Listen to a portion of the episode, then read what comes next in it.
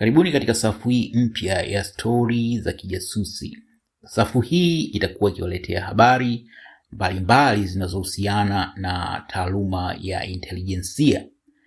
Hii ni tofauti na zile chambuzi za kijasusi, na zile nimezitengenezea playlist yake maalum ambayo inaitwa chambuzi za kijasusi.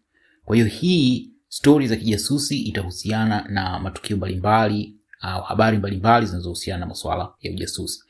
Kadhalika, ule uchambuzi wa kitabu cha afisa usalama wa taifa ni mtu gani na anafanya nini, kinachofahamika maarufu kwa jina la Shushushu, nimekitengenezea pia playlist. Kwa hiyo ukiangalia hapo juu utaona kuna playlist yenye jina hilo, afisa usalama ni mtu gani, anafanya nini, na ukibonyeza hapo utakutana na video nne, kwa sababu mpaka sasa hivi nimetengeneza sehemu ya kwanza, ya pili, ya tatu na ya nne.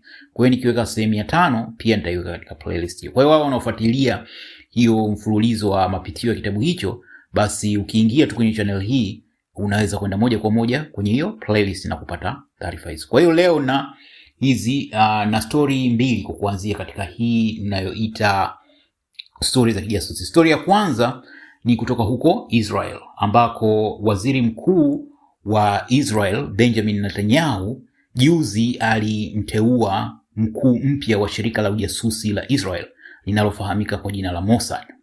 Sasa kwa kawaida Israeli haina, kwa kawaida huwa haipendi kutangaza majina ya viongozi wa taasisi za usalama. Uh, lakini hii ni kinyume kutokana na jinsi ilivyokuwa kwa aliyekuwa mkuu wa Mossad ambaye ndio amemaliza amemaliza wakati wake madarakani, anaitwa Yossi Cohen. Yossi Cohen alikuwa kama sura ya ya, ya Mossad kwa maana alikuwa safari zake zilikuwa ziko hadharani. Uh, mara kadhaa alivyokuwa akitembea alikuwa kitambulisho, kama ni mtu ambaye ukigugo jina lake utaona picha zake kadhaa. Uh, hii ni tofauti na wakuu wa Mossad wengine huko nyuma ambao majina yao hayakufahamika na sura zao hazijawahi kuonekana kwenye vyombo vya habari. Kulikuwa na usiri mkubwa sana kuhusiana na uendeshaji wa ta, ya Mossad, na ifahamike tu kwamba Mossad ni moja ya taasisi bora kabisa duniani katika masuala ya intelijensia. Hawa ni mahiri zaidi katika kuwinda watu na kuwaangamiza. Uh, wamekuwa wakifanya mashambulizi mbalimbali uh, haswa katika nchi za Kiarabu uh, kutokana na uhasama uliokuwepo kati ya Israel na Wapalestina, ambapo nchi nyingi za Kiarabu zimekuwa zikisaidi na Wapalestina. Kwa hiyo hiyo ni habari kutoka huko Israel. Sasa huyu mkuu mpya wa Mossad anafahamika kwa jina la D, herufi, herufi D, lakini jina kamili halijatajwa. Na huyu D alikuwa ni naibu mkurugenzi mkuu wa Mossad, yani alikuwa ni naibu wa Yossi Cohen, huyo mkurugenzi mkuu aliomaliza muda wake. Um, pia huyo D anatajwa kuwa ni mtu ambaye alikuwa katika yani katika nafasi yake ya unaibu mkurugenzi alikuwa akihusika na ukusanyaji wa taarifa za kiusalama. Pia alikuwa akihusika na operesheni nyeti nzito za siri kadhalika alikuwa alikuwa pia akihusika na harakati za mapambano dhidi ya ugaidi nchini Israel. Na ameshiki, alishika nafasi hiyo kwa miaka miwili, hiyo nafasi ya unaibu ukurugenzi. Um, sasa huyu D pia inaelezwa kwamba ni, ni mzoefu katika taasisi hii ya, ya Mossad. Kwa sio katika levo tu ya uongozi, lakini yeye kama kama, kama mtumishi wa idara hii ni mzoefu, amekuwepo kwa muda mrefu na taarifa zaidi zinaeleza kwamba aliwahi kufanya kazi katika vitengo mbalimbali vya Mossad. Kimoja kati ya vitengo hivyo kinaitwa Tsomet. Hiki kinahusika na kukusanya na kuajiri majasusi wapya ndani na nje ya Israel, lakini pia aliwahi kuwa naibu mkuu wa kikosi kinachofahamika kama Keshet. Hii Keshet ni kitengo kinachohusika na kunasa mawasiliano ya kielektroniki samahani Yaani hawa ndio watu wanaodukua simu, wanaodukua emails, wanaodukua akaunti za kwenye social media um, lakini kwa kwa utekelezaji wa uh, kwa yani majukumu ya, ya Mossad.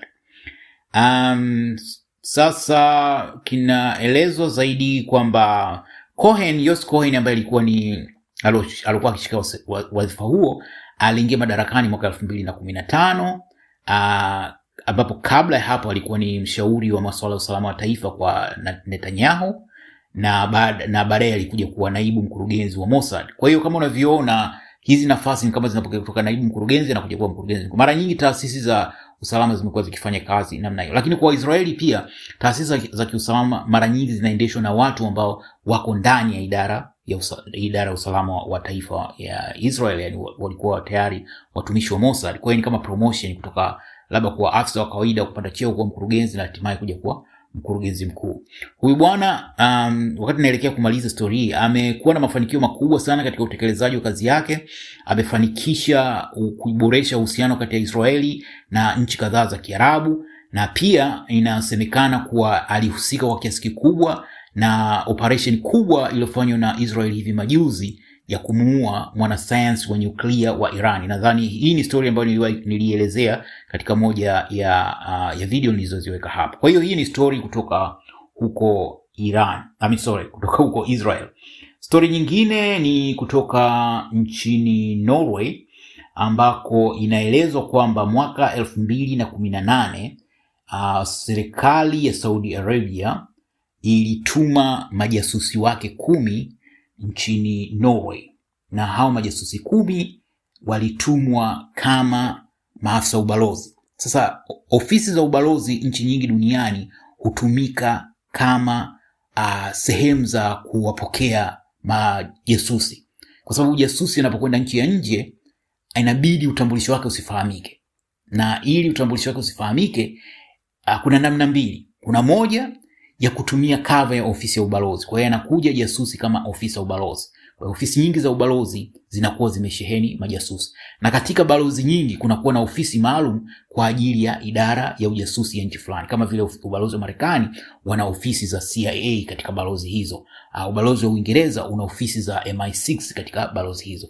Hata sisi na uchovu wetu kitengo pia, katika kila balozi ya Tanzania kuna ofisa kutoka idara ya usalama wa taifa. Mara nyingi anakuwa mtu mmoja, lakini wakati mwingine uh, kama mazingira yanaruhusu kunakuwa na watu zaidi ya mmoja. Kwa hiyo hiyo ni taratibu za kawaida katika balozi. Kwa hiyo hawa jamaa kumi walitumwa kwenda huko Norway kwa ajili ya lengo la kwenda kumuua mwanaharakati mmoja wa, wa, wa, wa ambaye ana asili ya ana asili ya ana asili ya Palestina huyu bwana uh, lakini alikuwa ni mtu mmoja ambaye anaipa kichwa kuuma Saudi Arabia kwa sababu huyu bwana awali alishiriki katika kuhamasisha mapambano uh, dhidi ya falme mbalimbali za, za Kiarabu. Huyu bwana anaitwa Iyad el Baghdadi.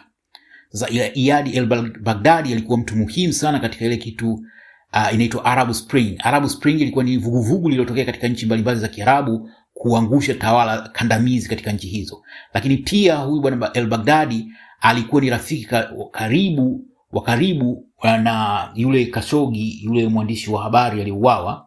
Uh, walikuwa ni watu ambao wanafahamiana na walikuwa na ukaribu uh, Jamal Kashogi. Uh, lakini sio licha tu ya ukaribu, lakini wote kwa pamoja walikuwa wakosoaji wakubwa wa huyu uh, Muhammad bin Salman. Muhammad bin Salman huyu mwanamfalme wa utawala wa Saudi Arabia, mtu mmoja mwenye nguvu sana, lakini pia anayesifika kwa kutumia uh, majasusi wake kuwawinda wakosoaji wa serikali hiyo kwa dhamira kwenda kuwaua. Kwa hiyo watu kumi hawa walitumwa, lakini bahati nzuri idara ya usalama wa taifa ya ya Norway iliweza kufaha, kushtukia hiyo operation na wakaizuia na hivyo kuokoa maisha ya huyu bwana El Baghdadi. Kwa hiyo hiyo ni story ambayo nilidhani naweza nikawasimulia pamoja na ile nyingine ya Israeli. Nitakuwa nikiwaletea hizi story from time to time kutokana na muda utakavyoruhusu na mazingira yatakavyokuwa yakiruhusu. Basi nawatakia siku njema na kwaherini.